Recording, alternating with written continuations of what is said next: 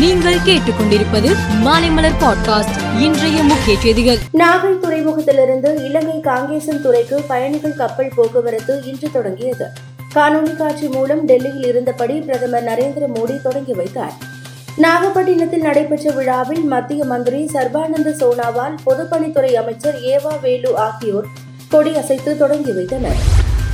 சென்னை உயர்நீதிமன்றத்திற்கு வக்கீல்கள் செந்தில்குமார் அருள்முருகன் ஆகியோரை கூடுதல் நீதிபதிகளாக நியமனம் செய்து ஜனாதிபதி திரௌபதி முர்மு உத்தரவிட்டுள்ளார். கூடுதல் நீதிபதிகளாக நியமிக்கப்பட்ட இருவரும் இரண்டு ஆண்டுகள் பணியாற்றுவார்கள். இதன் மூலம் சென்னை உயர்நீதிமன்ற நீதிபதிகளின் எண்ணிக்கை அறுபத்து ஐந்தாக அதிகரித்து உள்ளது நாகப்பட்டினம் இலங்கை இடையிலான பயணிகள் கப்பல் சேவையை பிரதமர் மோடி தொடங்கி வைத்தார்.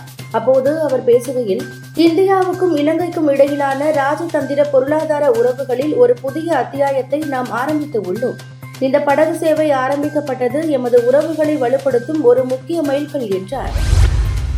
இஸ்ரேலில் சிக்கியுள்ள இந்தியர்களை தாய்நாட்டுக்கு பத்திரமாக அழைத்து வருவதற்கான ஆபரேஷன் அஜய் திட்டத்தை மத்திய அரசு அறிவித்தது. முதற்கட்டமாக இருநூற்று பனிரெண்டு இந்தியர்கள் நேற்று இந்தியா திரும்பினர். இந்நிலையில் இஸ்ரேல் நாட்டிலிருந்து இருநூற்று முப்பத்து ஐந்து இந்தியர்களுடன் இரண்டாவது விமானம் இன்று காலை டெல்லி வந்தடைந்தது. அவர்களை வெளியுறவுத்துறை அதிகாரி ராஜ்குமார் ரஞ்சன் சிங் வரவேற்றார். அமெரிக்க பாதுகாப்புத்துறை மந்திரி லாய்ட் ஆஸ்டின் இஸ்ரேல் சென்றார். அமெரிக்காவின் ஆதரவை உறுதிப்படுத்தும் வகையில் அவர் இஸ்ரேலுக்கு வருகை தந்துள்ளார். அப்போது அவர் பேசுகையில் ஐஎஸ்ஐஎஸ் அமைப்பை விட மோசமானது ஹமாஸ் அமைப்பு என குற்றம் சாட்டியுள்ளார். மேலும் இஸ்ரேலுக்கு பக்கபலமாக அமெரிக்கா என்றும் இருக்கும் என்று உறுதியளித்தார்.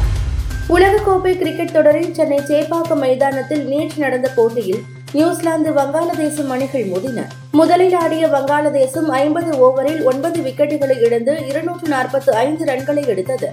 தொடர்ந்து ஆடிய நியூசிலாந்து அணி நாற்பத்தி இரண்டு புள்ளி ஐந்து ஓவரில் இரண்டு விக்கெட்டுகளை இழந்து இருநூற்று நாற்பத்தி எட்டு ரன்களை எடுத்து ஹாட்ரிக் வெற்றி பெற்றது.